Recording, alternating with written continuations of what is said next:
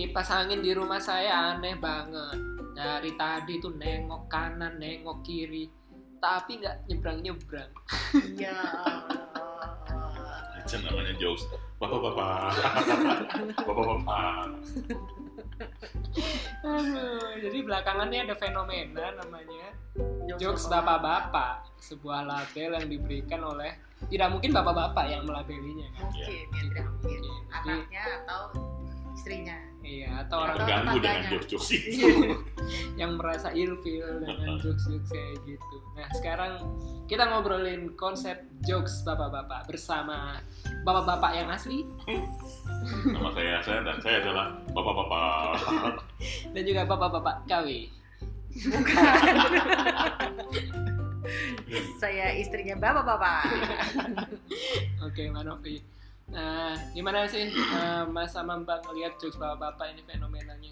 Lucu apa enggak sih sebenarnya jokes bapak-bapak? Kalau kata gue sih lucu. Karena Anda bapak-bapak. Enggak, tapi beberapa kali gue ngomong gitu, yang dengar juga ketawa sih. Karena mungkin dia juga bapak-bapak kali ya? Iya, mungkin. Iya kan?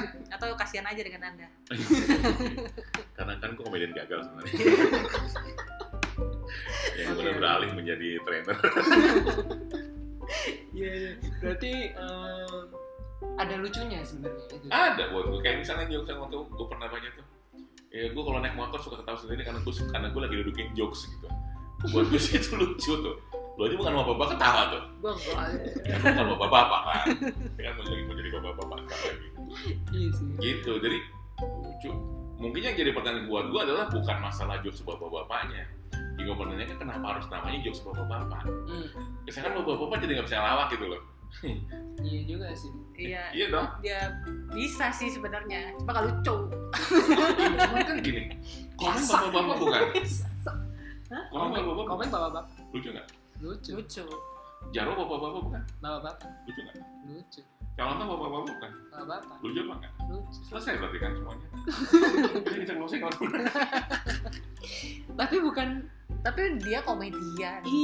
Iya, masalahnya gini. Gua agak mempertanyakan kenapa harus bapak-bapak adalah harusnya kalau bilang jokes bapak-bapak itu jokes tentang kehidupan bapak-bapak. Gua masih bisa menerima. Okay. Tapi kalau nggak bapak-bapak karena kegagalan seorang bapak-bapak yang bad jokes, gue agak nggak terima tuh, gue agak gedek semua itu. Emang siapa yang ngomong begitu? Gue yang tadi ngomong begitu.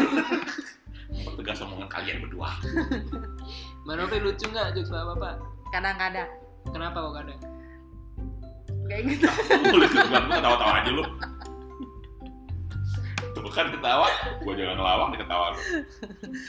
Kadang-kadang nggak lucunya karena enggak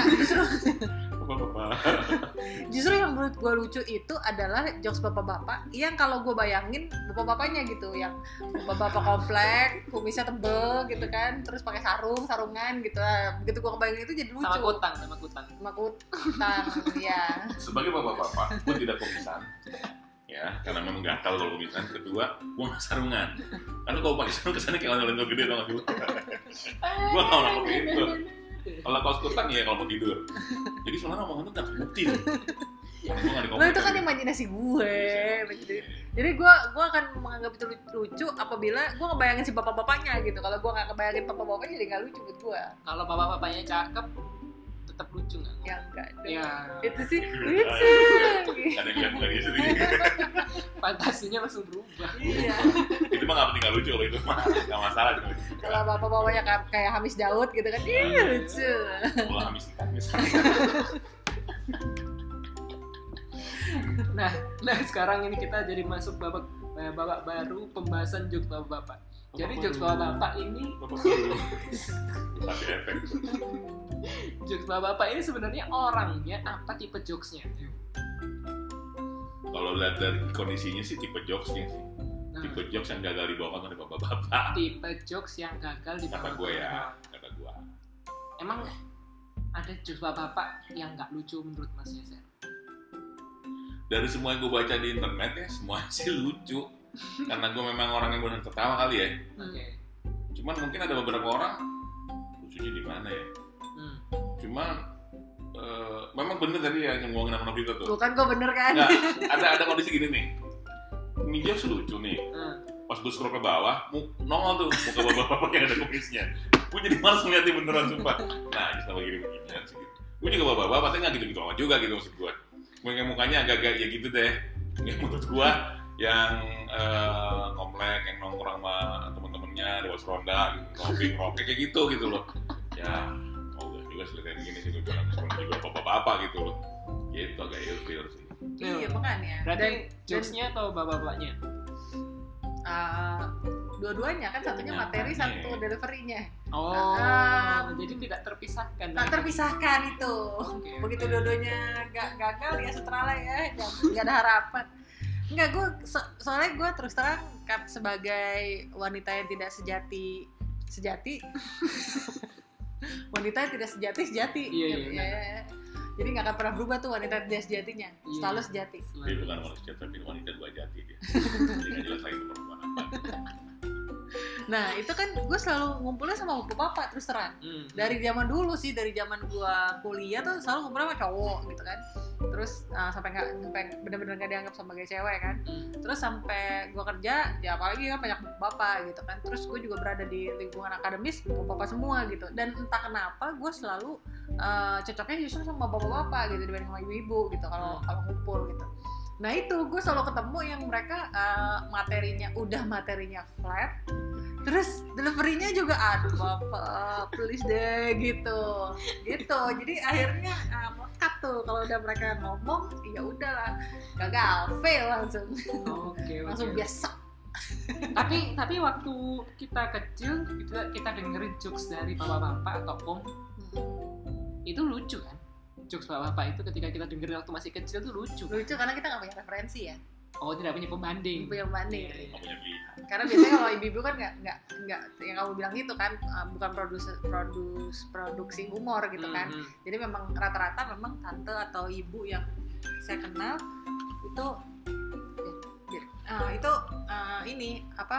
emang nggak memproduksi humor, sehingga memang nggak lucu gitu. Akhirnya ya bapak-bapak itulah yang jadi referensinya kita kan gitu. Dengan urban legend jokes gitu kan, yang rasis pun buat kita dulu ketawa kan, seksis, gitu kan. Iya, seksisnya mungkin nggak ya karena dari orang tua ke anaknya ya.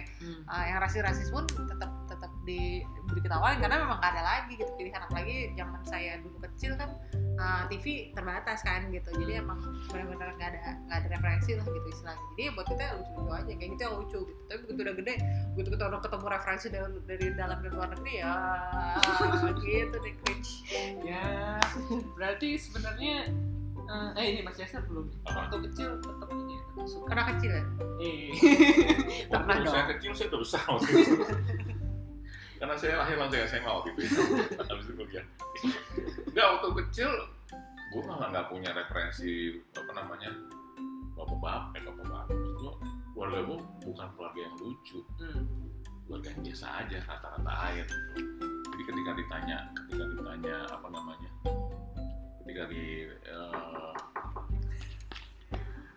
gue nggak punya referensi yang lucu tuh kayak gimana. Tapi dari kecil gue memang udah suka tuh dengan koleksi warkop, Jakarta Group. Kemudian ada lagi kelompok lawak tuh namanya apa? Gue tuh koleksi kaset itu. Dan itu temen gue waktu kecil. Jadi gue memang udah suka umur dari mulai gue kecil. Tapi apakah bokap gue, nyokap, adek ada yang lucu? Enggak. Malah gue ya menurut itu waktu itu gue yang kemudian sering disuruh bercanda gitu, jadi referensi sama sekali nggak ada. Oh, gue tahu karena dia referensinya bapak-bapak, akhirnya dia jokes bapak-bapak. Oh iya. Nggak ada bapak-bapaknya. Ya waktu itu pelawak-pelawaknya kan udah jadi bapak-bapak. Iya. Iya waktu itu. Iya kan bro. Itu siapa? Tapi kan udah komedian dia. Iya. Bukan bapak-bapak juga, maksudku bukan bapak-bapak kayak gitu juga. Iya, aku canda. Kan ada Indro, Mas Kasino, Mas Dono. Bapak-bapak bukan? Bapak-bapak kan? Waktu belum nikah. Oh iya. Belum nikah waktu itu. Ketahuan dong angkatannya. Iya. Ya, okay. Terus? Ibu salah mulu ngomongnya. Kan gue kan kalau nggak ngebully, hidup gue nggak lengkap. Ya, terus aja. Terus? Biar gue bisa ngebully lagi. Terus aja. Ada paket lagi nggak? Oke, berarti Mas Yaser ini bukan konsumen jokes bapak-bapak, tapi menjadi produsen jokes bapak-bapak. Ini adalah kiblat jokes bapak-bapak. Gue disembah dong. Gila, gue malah punya pengikut terus. Kita nama baru. Oke. Nah, sekarang yang bikin saya penasaran sebenarnya apakah jokes bapak-bapak ini di Indonesia saja fenomenanya atau di luar tuh menurut Mbak Novri atau Mas Yaser tuh ada. Barangkali kita ngelihat, wah ini ada orang udah tua sih ngejokes itu, tapi kok gini amat gitu. Apakah ini? Gue nonton Eddie Murphy ketawa dan dia bapak-bapak. Ini Bill Cosby, sitcomnya. Bill Cosby gue seneng banget. Ya itu kan dia bapak-bapak banget. Bapak-bapak yang lucu soalnya itu. Yes. Itu bapak-bapak yang lucu banget tuh. Jadi ketika gue ngeliat dia, gue tetap ketawa dan gue tergolong yang menikmati karena gue memang mencari sosok yang lucu gue lewat lucu dan gue temu hati di Bill Cosby Show. Dia dokter, punya anak banyak, 3 kan ya? 3 kan ya? Dan 4 ya? Dia punya anak 4, dia dokter kandungan, istrinya pengacara, anaknya 4, cewek 3, cowok 1, dan itu nggak pernah selesai dengan serius, selalu ada bercanda. Terus seperti kata ada satu kondisi dia mau beli mobil bekas dan dia nyamar jadi supir truk, ya, nyamar jadi supir truk seolah-olah dia dapat murah, gitu. Dan ternyata di tempat sudah gitu ketemu apa pasiennya, Dr. Huxtable, udah buyar semuanya gara-gara itu gitu. Jadi yang tadinya dia niat murah ternyata nggak jadi murah juga karena gara-gara ada pasien tuh ngenalin dia dan dia nyebut Dr. Huxtable, ya memang dokter gede lah tadinya. Gitu. Nah itu buat gue, kayaknya ada seorang bapak yang lucu dan gue lihat dia dicintai sama anak gue, memang korban film banget lah ya. Dan gue tuh itu bapak-bapak si Dr. Huxtable itu dicintai sama keluarga. Karena dia lucu ya. Ini lu jadi berusaha menjadi sosok Bill Cosby yang di film ya, bukan kiriman asli. Entar lu lagi kiriman asli lagi. Dia bisa joget-joget gitu kan di depan anaknya. Joget-joget dan jogetnya juga lucu banget. Ini kan kalau joget-joget aneh gitu.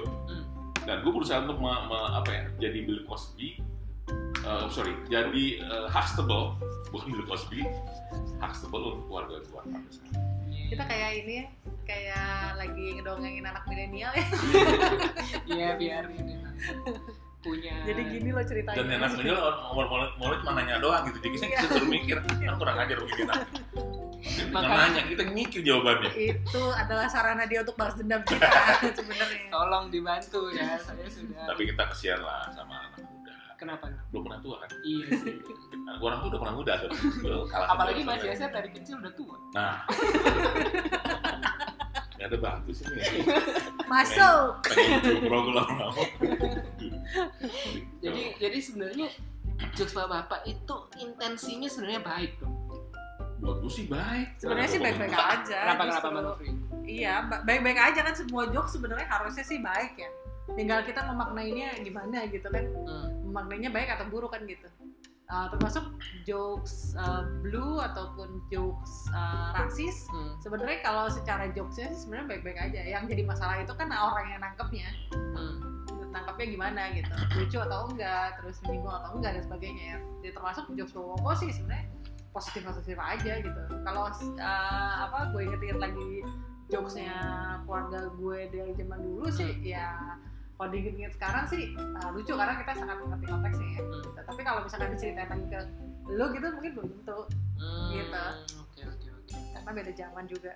Berarti beda masa. Maksudnya pakai orang waktu. Dulu dari era kapan gitu. Jadi yang belum kenal kita masing-masing dari Mas Yaser ke gue ke Ulwan tuh kita beda 1 dekade. Bedanya dekade ya, bukan cuma beda umur. Bukan eranya di Penogoro ya. Waktu itu eranya beda lagi gitu. Itu bukan beda abad. Oke. Jadi emang sebenarnya nggak apa-apa dan ilfilnya tapi sebenarnya dari mana? Bikin ilfilnya? Ya itu generasi kamu tuh yang bikin. Generasi elu tuh yang bikin jokesnya bapak-bapak. Maksudnya yang jadi masalah keluarga lu, masalah kita. Itu enggak masalah. Kita enggak masalah ini, itu aja masalah itu. Selama ini enggak apa-apa. Itu enggak apa-apa lu aja iseng bareng angkat. Yang siapa? Ya milenial-milenial itu. Orang kita mah enggak apa-apa. Ya Allah, salah terus. Terusnya di bapak-bapak jadi dosa gitu loh. Dosa tak terampuni. Gara-gara siapa? Gara-gara kelompok lu tuh. Enggak masalah ini. Tapi mungkin ini ya yang bikin meresahkan. Bubur ayam diaduk sama enggak jadi masalah. Siapa yang bikin tuh? Lu, teman-teman lu itu. Teman-temanku. Mungkin yang bikin meresahkan tuh ini. Bikin ilfilnya itu kalau di lingkungan kerja gitu kan, kayak papanya itu misalnya genit itu jokes-jokesnya itu kayak kalau itu masuknya ke seksual harassment sih, kalau itu gue emang gak setuju. Iya. Gue gak setuju. Sama, apalagi gue. Misalnya apa sih di kantor gue juga ada yang gitu kan suka ngeledek fisik gitu. Gue bilang janganlah, kalau fisik jangan. Gue bilang kalau saya jangan pegang. Enggak. Gue selalu gini, minimal kalau gue ngomong, soalnya kan gue dengan so tau. Jadi gue mendingan milih diem, paling bilang udah santai aja, gak usah lagi. Meskipun kalau biasanya kalau orang-orang kerja di media sih gak terlalu ini ya, gak terlalu sensitif sih. Biasanya kalau orang-orang yang kerja di non-media. Oke. Tergantung jobnya sih. Ya, karena gue di bukan dulu sekarang masih di industri kreatif lah ya. Ya, jadi cenderung sih nggak terlalu meskipun kadang terkesan memang kurang ajar. Cuman yang ceweknya juga nerimanya dengan neng doang gitu. Apalagi kalau di pasti tambeng udah jamuan apa juga nggak bakal kena gitu. Tapi di industri kreatif sih hampir nggak pernah ada keluhan. Biasanya kalau ada keluhan bukan dimusuhin ya. Malah ada malas ngomong sama dia, takutnya apapun bisa jadi ribut gitu loh. Oh, sama yang ngomong ini yang kecil sih. Enggak, yang orang yang itu misalnya gini. Ada satu nih, dia kalau diajak bercanda yang seksis dia marah gitu loh. Akhirnya yang lain juga enggak jadi agak bukan yang menghindari, agak enggan aja ngomong sama dia takutnya salah. Gitu. Oh, ya pantesan enggak pernah ada yang ngomong macam-macam sama gue. Ini tuh mungkin adalah sebuah bentuk cara supaya introspeksi kali ya, supaya mengubah topik jokesnya gitu. Iya dong. Jadi kalau menurut gue sebagai kan ini sebagai HJW apa? Humor Justice Warrior. Tapi rambutnya nggak poni. Nah kan humor bukan social justice. Gue humor justice warrior. Gue pejuang keadilan humor. Bola plastik digunting.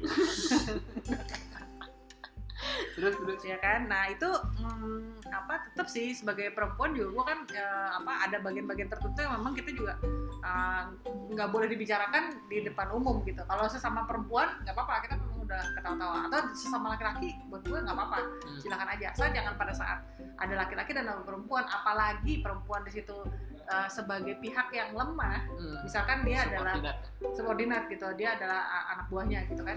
Nah itu akhirnya jadi yang perempuan yang nggak berani atau nggak sama perempuan deh. Ada waktu itu juga pernah ada laki-laki di kantor, dia subordinat dan dia nggak berani ngomong gitu, dan dia dicela-cela gitu kan, diledekin dan sebagainya, yang lain ketawa, dia enggak. Nah, itu kan sebenarnya juga nggak sehat juga gitu kan.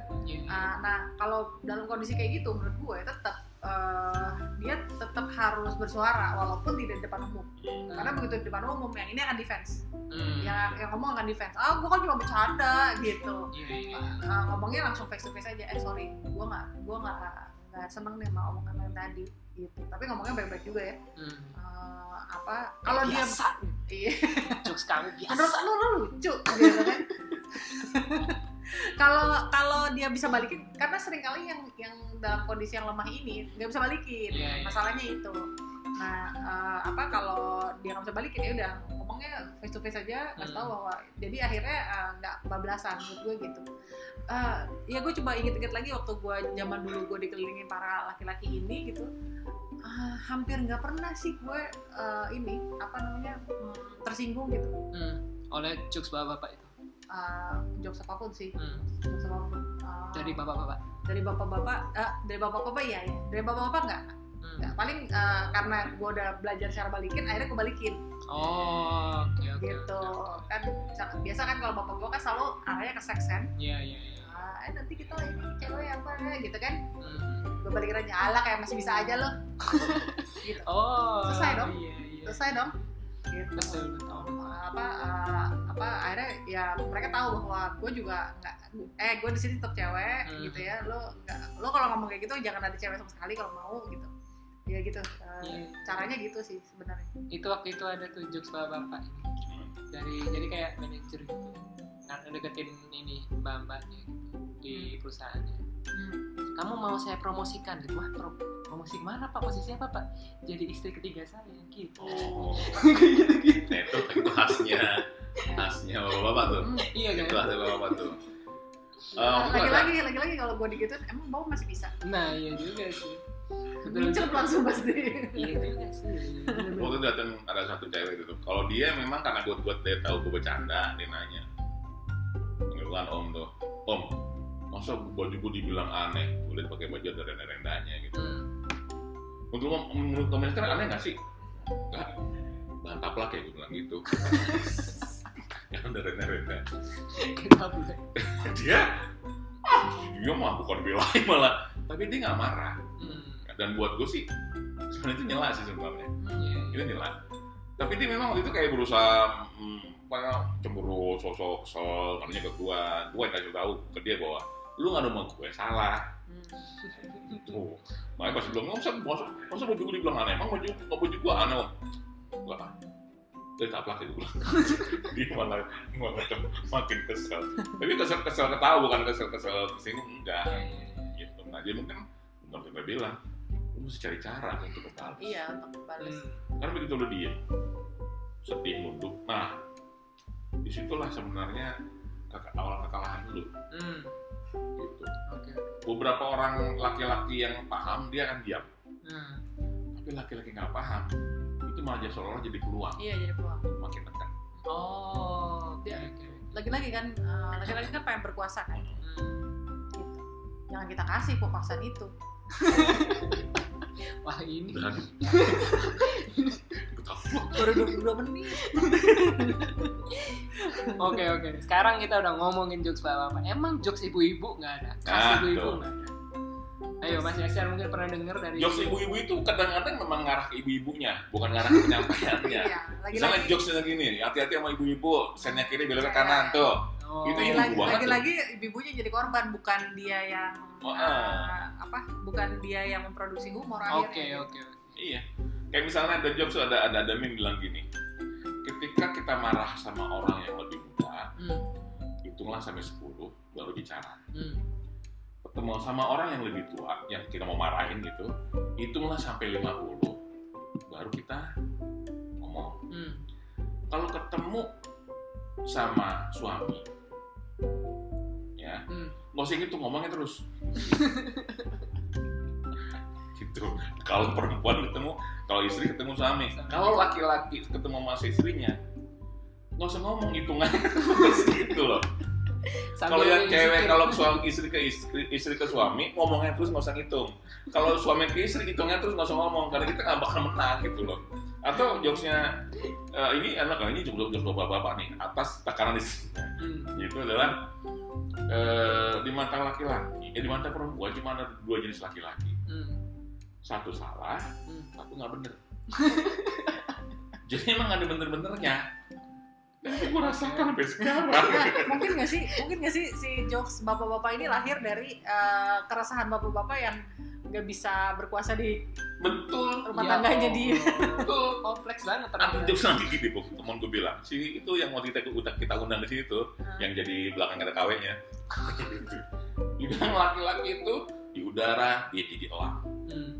Di air dia jadi buaya, jadi ikan hiu, ya di darat dia jadi buaya, balik ke rumah balik jadi kodok loh bisa, udah nggak punya fungsi gitu.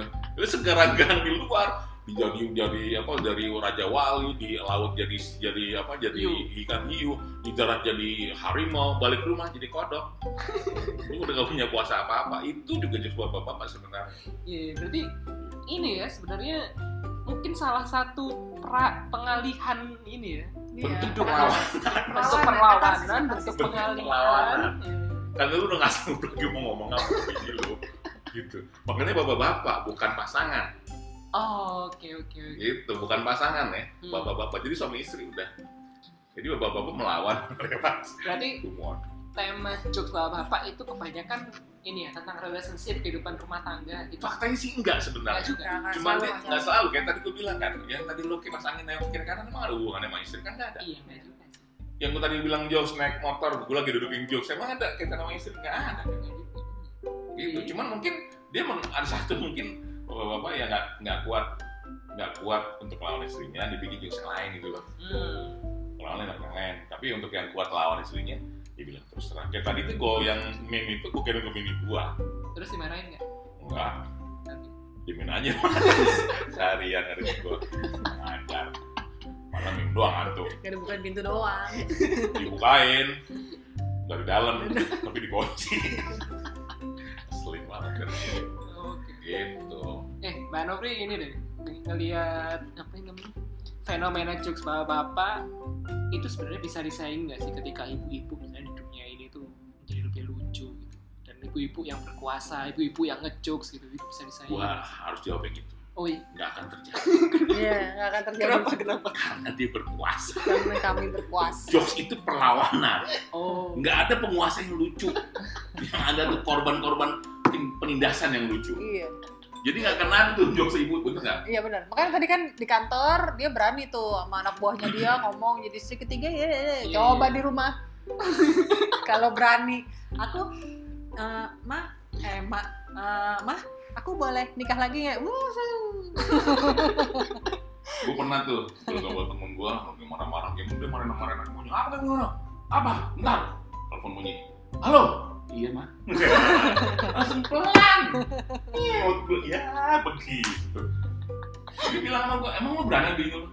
Ya elah, gue sama bini gue tuh kenapa sih? Jangan ditanya deh. Kenapa? Jangan ditanya makanya. Gue nggak enak ngomonginnya. Bilang gitu. Ada salah satu dulu teman kantor gue, dia punya mobil. Terus jadi suka ditebengin sama teman-teman gitu. Jadi dulu kan kita kantor agak masuk ke dalam, jadi tebengin sampai jalan gede gitu. Terus dia bilang, nah nanti turunnya kalian jangan pas di halte ya, agak sinian lagi. Loh emang kenapa? Istri gue nunggu di situ, gue jemput istri gue di situ gitu kan. Loh emang kenapa? Ya jangan nanti saya besok biru-biru. Biru-biru. Bener, Bo. Besoknya biru-biru emang tangannya. Jadi begitu. Jadi Power Ranger. Jadi apa ya? Itu bentuk perlawanan lo gue bilang. Iya, terlahir dari bentuk perlawanan. Yang tidak dilihat dari anak-anak milenial ini. Iya sih, karena memang mereka belum merasakan sampai di level itu. Coba kalau udah rasakan apa yang gue rasakan hari ini. Ini jadi adalah sebuah kutukan turun-temurun untuk generasi penerus bangsa. Ada sebuah video tuh buku kocak banget tuh, ada laki-laki suami istri misalnya ini, suaminya lagi nyetir, istrinya apa? Bilang, "Mah, ya. Itu di rumah ada burung bagus." Iya. Dititipin sama temen, dititipin apa beli, dititipin, iya beli, gitu. Terus di rumah tuh ada sepeda tuh baru, berapa, itu bekas, berapa, 4 juta, langsung berubah sendiri. Itu gimana? Itu bentuk perlawan penggaman, memang gitu kondisinya. Gue aja kalau beli apa-apa bilang sama bini gue, beli dari mana? Nah, di pasar. Ya siapa dikasih, gue tadi tukeran aja. Nanti bilangnya tadi bilangnya itu dikasih Novri. Novri mulu di bawah. Korban gitu. Tahu loh. Oh, jadi udah ada briefing tertentu nih. Iya. Gue kan sekarang lagi seneng nih main golf. Meskipun golf itu olahraga mahal ya. Meskipun kalau lihat lu benar-benar sih bisa turun ke lapangan golf, kayak lapangan golf nggak ada. Berarti aja gue bilang. Jauh gitu lu. Bisa jalan kilometer, bisa sampai jalan mulu, siapa yang mau dengan guling-gulingan tawar lebih enak mesti golf gitu. Iya, gue mesti golf sih, bisa beli berapa sih ini ya, tapi kalau bisa beli ini buat bini gue ya. Ya elah Ser, kenapa? Lu adalah bapak-bapak dan 8.000 yang ngomongin ke gue. Jadi semua pemain tuh sama. Kalau beli stick golf, takut sama bininya. Tanya kenapa tuh? Ada satu, gue kan juga lihat YouTube-nya yang main golf tuh bilang, dia ngomong beli stick golf, harganya 1,8 juta, stick doang. Ya, bilang ini dulu, istriku ini investasi ya. Jadi ngomong di YouTube seperti itu kan bentuk ketakutan dia pada pasangannya sebenarnya. kira-kira gitu bener nggak? Iya bener. Padahal nggak tahu aja istrinya habis beli tas 10 juta. Dimarahin. Dimarahin. Istri menerima nggak apa-apa, lakinya nggak boleh. Arah hukumnya neraka tepatnya. Gitu. Kalau sekarang lontar kalau udah nikah loh, rasakan. Selama belum berada di status itu saya nikmati. Jangan keribut bini gue ya. Ya teman-teman. Gak ada paling nyari sendiri. Jangan lebih nggak gaptek mending gue. Bukan sebagai mama suka ada persatuan mama tadi. Ntar ya. Dharma wanita. Ntar saling tukeran ini lagi, linknya dikasih lagi. Tapi dia stalker yang profesional lah. Dia stalker yang profesional. Emang. Gue ke Starbucks aja dia tahu. Tahu makanya itu dia tahu. Makanya gue Twitter gue nggak terlalu aktif. Takut di stalker. Gue rajin di Instagram karena. Oke. Karena dia nggak punya. Oh. Dia punya gue takut. Jangan-jangan pakai ini akun bayangan. Ada nggak follower? Lu cek deh followers lo. Iya, yang aneh. Gue sih di itu sih nggak bakal aneh-aneh nge-postnya. Nggak suka nge-post. Iya gitu yang lain gitu. Mana gue takutnya beberapa sebagai bapak-bapak. Follower gue adalah satu buat siapa? Gue bilang orang buat gini-gini. Tinggi langsung kurus nggak ada? Nggak ada. Gue bilang kenapa bapak-bapak tiba-tiba followernya tuh obat kuat gitu banyak bener loh. Yang mau cewek cakep gitu kan, tiba-tiba di cewek cakep nggak ada apa cuma dari nomor WA. Waduh bahaya. Gue nggak fallback lagi, nggak perlu cari perkara. Langsung DM ya, nggak fallback langsung DM. Yang penting ada kan. Yang penting bisa ada gitu. Sama, yang ini semua yang obat kuat tuh gue nggak fallback. Cuma memang gue lihat masih gambarnya cewek cakep, tapi dia sebut dan bilang dokter. Sudah dokter yang lain loh. Selalu banget lagi. Gue pernah waktu itu ada bapak-bapak. Dan lagi ingat, obat kuat ciptakan perempuan sebenarnya. Oh iya. Karena bukti ketidakmampuan laki-laki terhadap perempuan, makanya ada obat kuat. Iya betul. Aduh, jokes bapak-bapak ini termasuk. Kenapa aku mau apa tadi? Gue juga pernah. Ada bapak-bapak nanya sama gue, ini mah gak lucu. Cuma dia nanya, Nov, saya bingung deh, saya kan gaptek ya. Saya bingung deh, saat saya buka website, kok banyak iklan yang porno-porno gitu ya. Kalau lu jadi gue, lu bakal ketawa nggak? Kalau sih gue, berarti kan apa yang lu buka aja nggak dapet. Nah itu dia. Terus gue mau jelasinnya gimana coba ke bapak-bapak. Langsung aja jelasin ke istrinya. Good idea. Aduh, itu juga yang gue mau buka-buka begitu. Kan pas buka nongolin ntar itu soalnya keluarnya tawaran ini. Makanya bukanya pakai ini ya laptop kantor. Ya. Oke. Kan tiba-tiba misalnya IT bagian IT, Pak ya saya di install ulang ya. Nah, kan bisa dibuka sama dia. Nongol lagi nggak mau lah gua. Rahasia negara terbuka. Kalau paling dia mau pakai VPN. Kalau ada bapak-bapak gitu nanya sama gue, Nov punya barang bagus nggak gitu, maksudnya cewek gitu kan. Terus ada, udah mau gue bagi dong nomornya, ya ntar gue kirim ke bini lo ya. Ya Allah, ini jokes ibu-ibu. Contoh jokes ibu-ibu karena mengukuhkan dominasinya. Lagi ya masih kurang apa itu? Bapak-bapak timbul dari dominasinya berlebihan. Tatap itu teman-teman. Oke. Jadi ini sebenarnya fenomena jokes bapak-bapak itu jangan hanya dipandang sebagai sesuatu yang ilfil, yang bikin ilfil atau yang enggak banget, tapi lihat dong kontekstual jokes itu dilontarkan. Dan yang paling penting adalah kasihanilah mereka. Tertawalah kepada mereka. Lu nggak tahu aja. Berikanlah hiburan pada bapak-bapak. Iya, kasihan bapak-bapak itu. Oke. Jadi barangkali siapa ada yang ada yang tertarik mungkin meneliti jokes bapak-bapak lebih lanjut. Ah, ya. Bagus tuh. Iya kan? Ya. Gue bantuin dah. Sebagai korban. Ada satu narsum di sini lumayan. Oke, terima kasih Sobat X sudah mendengarkan podcast Hik episode ke XXX. Ya, bok. Saking banyaknya udah lupa episode ke berapa. Ke 326. Iya, 326.000. Bohong. 200.000. Sampai bertemu di episode selanjutnya. Dah. Oke, bye.